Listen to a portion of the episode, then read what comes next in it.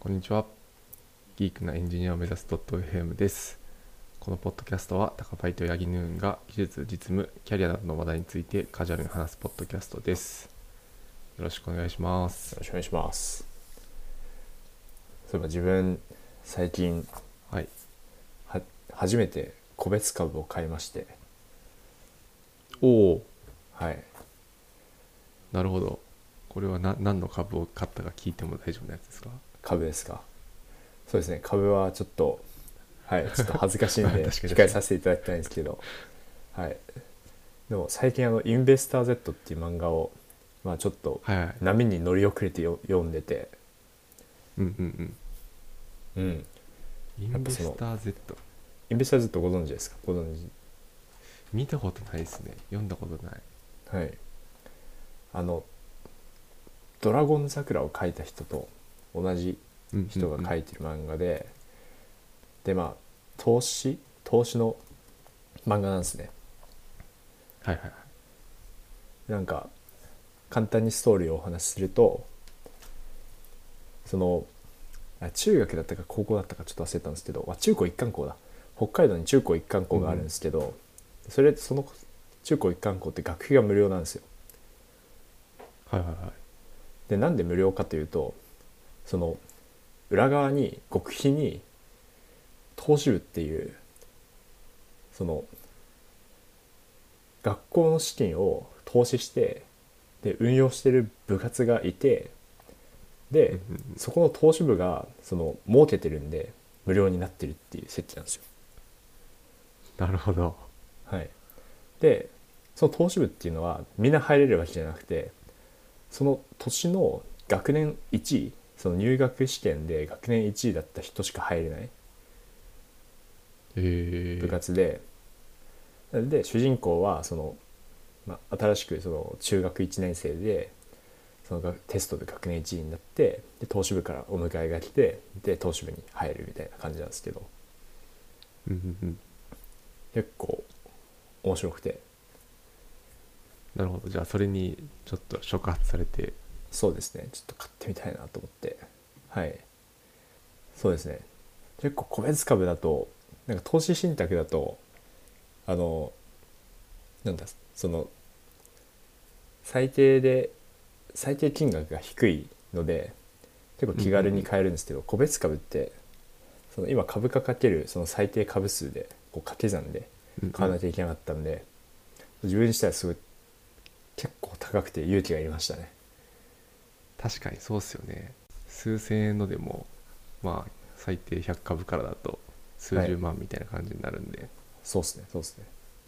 まあ、けそうですね、今は結構寝動きにハラハラしてるっていう感じですね。まあ、ちょっと楽しみながらやってます。はい。うんうんまあそんな株を買ってみましたよという。はい。うんじゃあちょっと報告を楽しみにしてますね、はい。僕なんかあれなんですよ今週八木さん「エヴァンゲリオン」って知ってますか知ってます。 あ知ってますかたまたま知ってますね。あ本当ですか「エヴァンゲリオン」っていうまあアニメがあるんですけどそれの映画が公開されたんですよね今週の3月8日月曜日になるほど、なるほど。はいで僕3月11日の朝7時から見に行ったんですよあんまり多くを語るとネタバレになっちゃうんですけどあの個人的にはめっちゃ良かったですねおおー。なるほっどて。いうことだけはいで八木さんってみ見てますか「エヴァンゲリオン」新劇場版、見てないです。あは見い。てないですかえエヴァンゲリオンのなるほどなるほど原作を見てないですね。あなるほどなるほどはい。高部さんはもともと原作も結構お好きだったんですかそうっすね結構好きでしたねうん。うんあのまあちょっと話すとその新劇場版っていう最近やってる映画「エヴァンゲリオン」の映画って今回でまあ4部目で、まあ、今回で一旦お完結みたいな感じなんですけど前前作がやったのが確か2012年か3年うん。なんですよなんで9年前とかなんですよねうんうん。で9年越しの4部作目の完結みたいな感じなんではい。かなりこうファンからしたらすごい待って楽しみにしてたうんうん映画なのでうんはいなんかすごい、まあ、その期待をう裏切らない感じのはい、内容で個人的にすごい良かったのと、うん、なんかこれで終わっちゃったのかっていうちょっと寂しさというかうんうんうんなんかそういうものが、はい、入り混じってますねなるほどなるほど確かになんかツイッター見てるとネタバレされたとかなんかうんうんこうあるのでやっぱりその楽しみにしてるからこそ大切にしたいですねとかいう 変なこと言いまそうしでたすねねいやそうですね変めっちゃ変なこと言ったなはい、はいそうかそうなんですよまあそういうことをしてきてたまたままあ3月11日に見に行ったんですけど、はいまあ、10年前はあの東北で地震があった日ですねっていうそうですねことでなんか今日ははいその10年前何してたかっていうのを話そうかなとおすごい綺麗につながりましたねそうですね八木八木さんは10年前だとはい大学生ですか高校生ですあか高1ですね自分高1、はい高1高1でした高1かあそっか高1そんぐらいかはいなので、まあ、この10年っていうともうかなりミスが濃い10年でしたね高校生活もあったし大学生活もあってうんう社ん会人、社会人になってっていうのが全部この10年に詰まってるので、うんうんはい高校生だとはい結構あれですよねあれ八木さん東北でしたもんねそうですね自分出身福島なのでもうまさにもう震度7だったっけその、うんうんうんまあもう本当にその現地にいましたね自分はそうですよねはいじゃあ結構なんだろういわゆる体育館とかそういうところに避難してみたいなあえっとですねなんか自分の場合はちょっと恵まれていてうんまあその地震、まあ、起こった時はもう本当に揺れまくっててでしかもその自分の教室1階だったのでもうちょっと崩れてきたらもうこれはもう終わってしまうなって人生終わってしまうなっていうことはちょっと覚悟したりしたんですけどはいこまあでもその揺れ収まってからは、まあ、家の中も本棚とかはもうめちゃめちゃでしたけどううんうんライフラインとかは普通に運よくあの影響を受けてなかったですし、うーんあと家自体もあのひびは入ったりしてたんですけどはいはいまあそのなんですかね倒壊まではいかずっていう感じでうんうんうんその住むところ自体はその、まあ、めちゃめちゃ運よくあのそのままでしたそんなに影響がないって感じでしたねはいはいはいはいそうですねえー学校とかってなんかちょっとお休みになったりしたんですか1週間ぐらいそうですねもう震災の翌日からお休みでで、うんまあただその結構皆さん混乱してるので、まあ、自分とかもそのが確かが何じゃ、まあ、学校の翌日にそのあの塾があったんですようんうんうん自分、塾があったので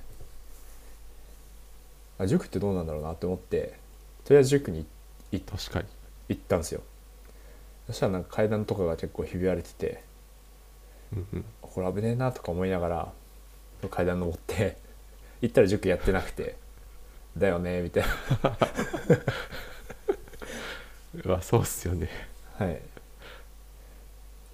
であとなんかメールはなんか回ってきましたねその学校からのメールは回ってきましたね、うーんはいもうあの小学校のとこ小学校の頃とかだとあの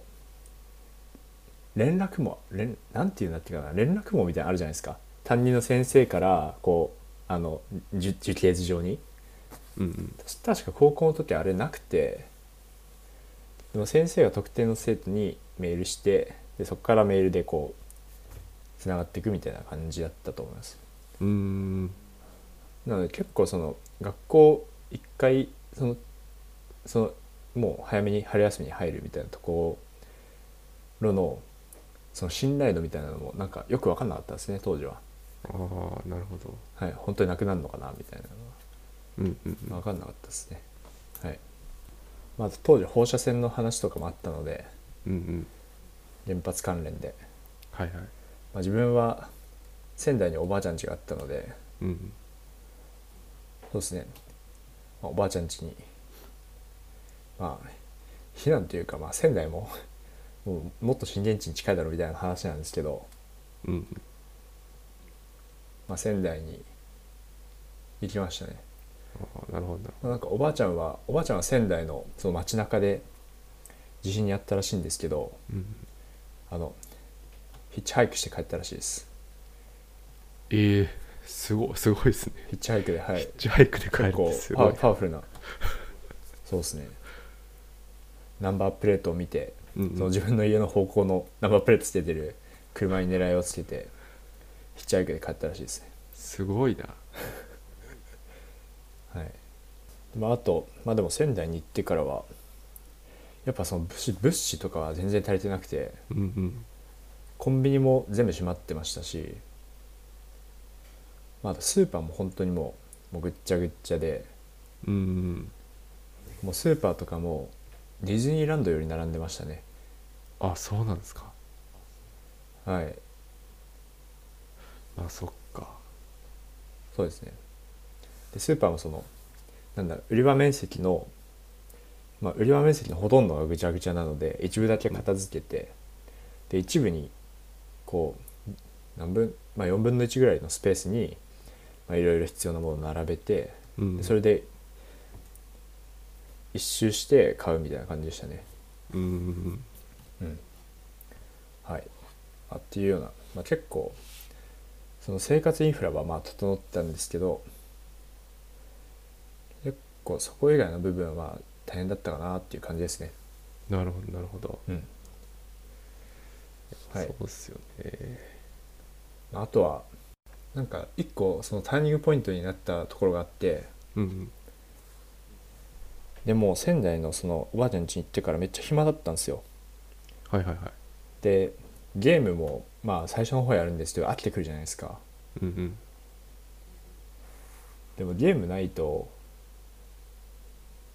なんかもうやることないですね本当に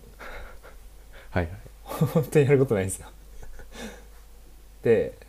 でただその書店ってなぜか空いてたんですよ本屋ってあそうなんですねはい本屋まあぐちゃぐちゃではあったんですけど本屋さんあ空いててうんでそこでそのタイミングでなぜかその問題集を買い込んでめっちゃ勉強するってことをやったんですよ自分すごいなそのタイミングで勉強しようってすごいっすねなんかなんでかわかんないですけどなんか、うんうんやったんですよそしたらもう震災明けのあのテストの順位とかがはい1年生の頃もう下から数えた方が早かったんですけどはいはいそのもうその震災明けて、まあ、2年生になって、からもう上位10%ぐらいにこう一気に上がってすごっでだからなんかそれ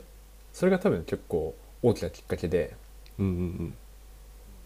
多分大学を選ぶ時とかもその選択肢になるものは全然変わったと思いますし。うんなるほどはいそれもう今の自分はあの頃のまあそうですねあの頃の何もやることがない時間がうんなかったら多分いないんだろうなと思いますねすごいないや完全になんかいい意思決定でしたねそこで勉強したっていうのはそうですねでも本当にやるそれ以外やることがなかったっていううんうんうん感じですねはいかこそうですねお店も開いてないしううんうん一日中散歩してるわけにもいかないじゃないですかうんうんうんうん確かに確かにはいえー、すごいななんか何があるかわかんないですねそうですねうんまあ自分はそんな10年前を過ごしてました小林さんはどんな10年前を過ごしてたんですか僕は10年前ははい二十歳ですか、自分大学生ですね大二十歳学生ですね、大学2年うん2年か3年うん、はいぐらいでしたねはいでなんかその時地震が起こった時僕ボーリングしてたんですよなるほどなるほど、はいうんうん、あ山梨にいたんですけど、はい山梨のラウンド1でボーリングしててはいでもめっちゃ覚えてますねその時うんでなんか山形から友達が遊びに来てたんですよ、はい山形の友達とあと長野から友達も来てたかななんか何人か友達が遊びに来てて春休みでちょうど、はいでみんなでボーリングしてってうんでその地震が来て、うんまあ、山梨も震度 5, くらいだったかな、まあ、結構揺れてはいもう本当に何だろうボーリングのあのピンとか一気に全部倒れま したね全連っていうのめっちゃ覚えてるななるほどなるうん確かにそれは結構衝撃的な光景ですよねそうですねあとやっぱりまあ普通に怖かったですねうんもうあのそのラウンド1の店員さんとか、まあ、はい女性の方とか結構そのその場で泣き崩れちゃう人とかもいてへえもう動けないみたいなうんうんなんかそういうのそういうのを見見ながらなんか避難してって感じでしたけど、うんうんうんあのしめっちゃ覚えてるな震度5でも結構そんなにそんな感じになるんですねそうですねうん揺れたなもうあのラウンド11階がゲーセンで2階がそのボーリング場みたいなうんうん施設だったんですけど、うん1階のゲーセンももうなんだろう UFO キャッチャーとか全部景品が落ちてるんですよねうんうんうんなるほどなるほどでメダルゲームとかもなんかあのなんていうんですかメダルタワーみたいな全部ガーって崩れて状態でみたい なそうかそうかあのお菓子積み重なってるやつとかも総崩れみたいな感じですかああそうですそうですそういうの総崩れみたいな感じでしたねうんうんっていうのを覚えててまあでも生活インフラとかはなんか唯一困った記憶があるのがなんかあのガソリン僕当時うん原付と車も乗ってたかな乗ってて、はいまあ、山梨ってそのなんか電動で動くものがないと結構移動きついんですけどはいそこでガソリンがなかなか給油できなかった記憶がありますねうんなるほどなるほどうんそれぐらいですかねなるほどあでなんかあれかあの計画停電計画停電だっけなはいって確かあった気がするんですけあどあありましたねうんうんなんか僕その時居酒屋でバイトしてたのかな夜、はい居酒屋でバイトしててでなぜか僕の居酒屋だけ計画停電しないってなってたんですよなんでだったっけなあれなんか他の店舗はちゃんと計画停電してんのになんでだったんだっけなあれなんかよくわかんないですけど、はいそのバイト先だけ計画停電ないから普通にあの営業しててはいバイトに行かなきゃいけないっていうなんか そういうのを覚えてますねえー、これしないっていう選択肢あるんですね いやなんでだったっけなあの時でもなんかちょっと詳細覚えてないですけどなんでうちのバイト先だけ営業してんだろうみたいなことを思った気がするんですよね周り周り真っ暗なのに うんなるほどまあでも繁盛しそうですよね周りはやってないんでどうだったっけなでもなんかあの頃結構そのいろいろ自粛しようみたいな動きがあった気がするんですようんその外食とかもはいあのなんだろういわゆるまあ東北の方たちはその物資に困ってるんで我々だけ食べるのはどうなんだみたいなそうんうのん外で飲飲み食いするのはどうなんだみたいなはい形で結構その外食とかそういうの自粛自粛しようみたいな動きがあった気がするんで、はいなんかお客さんとか減ってた気がしますね。ああそうなんですねはい、大学とかはその地震の翌日とかは普通にやってたんですかもうああでも春休みだったんでああまあ春休みか行ってなかったですねでも春休み明けは普通に開始されましたけど、はい、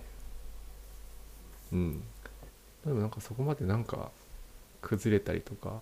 崩壊したとかはなかったですねうんうん、うんそうですねでなんかまあちょうど今週その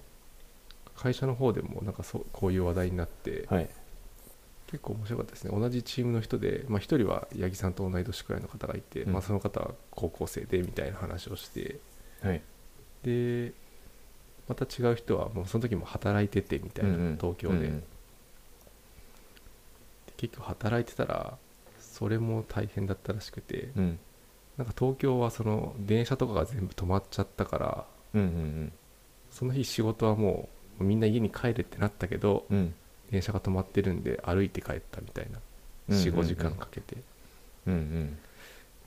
ていう方が結構いましたね、確かに確かにうん、確かに自分も結構話聞く限りだとなんかエレベーター止まっちゃっておあのお住んでる部屋がちょっと高いところにあってーはいはいです階段で登らなきゃいけなかったとかうんうんあと普通に歩いて帰るっていうのも聞きましたねうんうんうんうんうん、まあ、東京だと歩けちゃいますよねまあ確かに確かにそうですねもうなんか車とかもめちゃくちゃ渋滞してたらしいですねうんまあそうですよねうんなんか高林さんはその大学生活の中でターニングポイントみたいなのってあったんですかターニングポイントあったかなあんまりなかったかな 大学生活ではうんうんああでもまあそうですねなんか結構教授とはいなんかお世話になった教授とあ出会えたというか、まあ、そこで会えたのは一つなんかちょっと変わった気はえするかもしれないですねー、なるほどうん教授の方はそのな何を研究されてる方なんですか主にはえーとですね、ソフトウェアの品質とかの研究をしている方でうんうんうんでその人とは大学1年ん2年生の時かなはいちょっと忘れちゃったんですけど1年生か2年生の時になんかその教授がたまたま自分たちの学年のなんていうのかなクラス主任みたいな学年主任か、うんなんかそういう制度があるらしくて、まあ、それになってて、はいでなんかまあ僕結構なんかなんていうんですかね飲み会とか開くの好きだったんではいなんかそのその飲み会に教授を呼んだんですよはいよかったら来ませんかってでなんかそこからちょっと仲良くなって、でうんなんか今もどんぐらいかな、まあ、今は行ってないあんまり行ってないですけどはいなんか23ヶ月に1回飲みに行ったりしてるんですよその教授とえー、すごいですねなんかその山梨からこっちに出張来た時とかにはい飲んでみたいなことをやってるんですけどうんまあなんかその人あでその人の研究室に行ったんですけど、はいまあ、それは一つなんか良かったなというかうんなんかものの考え方というか何何が大事なのかみたいなところをはいまあなんかちょっと教わった気がしますね、まあ、ちょっとっていうと怒られますけ ど、うんうんうんうんなるほどです。めちゃめちゃいい話。そうですねめちゃめちゃいい話ですね、それ。そうですねそれは良かったうんなんか変わったところでしたねうんうん、もうんう自分は研究室の教授とか、も、はいうもう怒られた記憶しかないですね。いや確かに僕もそれはめちゃくちゃ怒られてましたよあ、そうなんですはい。まあ怒られてたけど、まあそうですね。結構なんか、あの、なんていうの、言葉が強いで有名というか、か。はい。なんで結構なんか、はい、怒られてましたね。まあ、僕含め、 周りの人も。はい。うん。なるほど。まあでも、すごいですね。なん時が経っても進行があるっていうのは。うん、そうですね。ありがたいことに。えーでもまあ僕も10年間いろいろありましたね。まあそうですよまあいね。ろいろあったって言っても、まあ大学卒業して、働いて1回転職したぐらいですけど、いやでも、すごい濃密ですよね、それでも。もう重大な意思決定が詰まっているあそうですね新卒でどこ行くかっていうのとか転職自体もうんうんそうですよねでもなんか転職してからの方がしてからの2年今ちょうど2年ぐらい経ったんですけどはいその時間は結構なんかいろいろな意味で濃い時間だったんでなんか30代も結構楽しみですねうん確かにこの先10年どうなっていくのかそうですねどんどうなるのかまた10年後振り返りましょ確かにいいっすね10年後もこのポッドキャストを話してるっていうエモいなちょっとなんかう確かに10年後もやってたらめっちゃエモいですねすごいなそれうんいや楽しみだなはいじゃあというエモい感じで終わっておきますかそうしますかはい まあ今日は雑談チックに、まあ、10年前な何をしてたかっていうのをお互い話しましたはい、えー質問コメントは Google ホームのあ Google ホームや Twitter の「ハッシュタグギークアンスコエンジニア」でお待ちしておりますご視聴ありがとうございましたまた次回もご視聴よろしくお願いしますよろしくお願いします。 And now, a short commercial break. エンジニアの採用にお困りではないですか候補者とのマッチ率を高めたい、辞退率を下げたいという課題がある場合、ポッドキャストの活用がおすすめです。音声だからこそ伝えられる深い情報で、候補者の興味・関心を高めることができます。ピトプでは、企業の採用広報に役立つポッドキャスト作りをサポートしています。気になる方はカタカナで「ピとパ」と検索し X またはホームページのお問い合わせよりご連絡ください。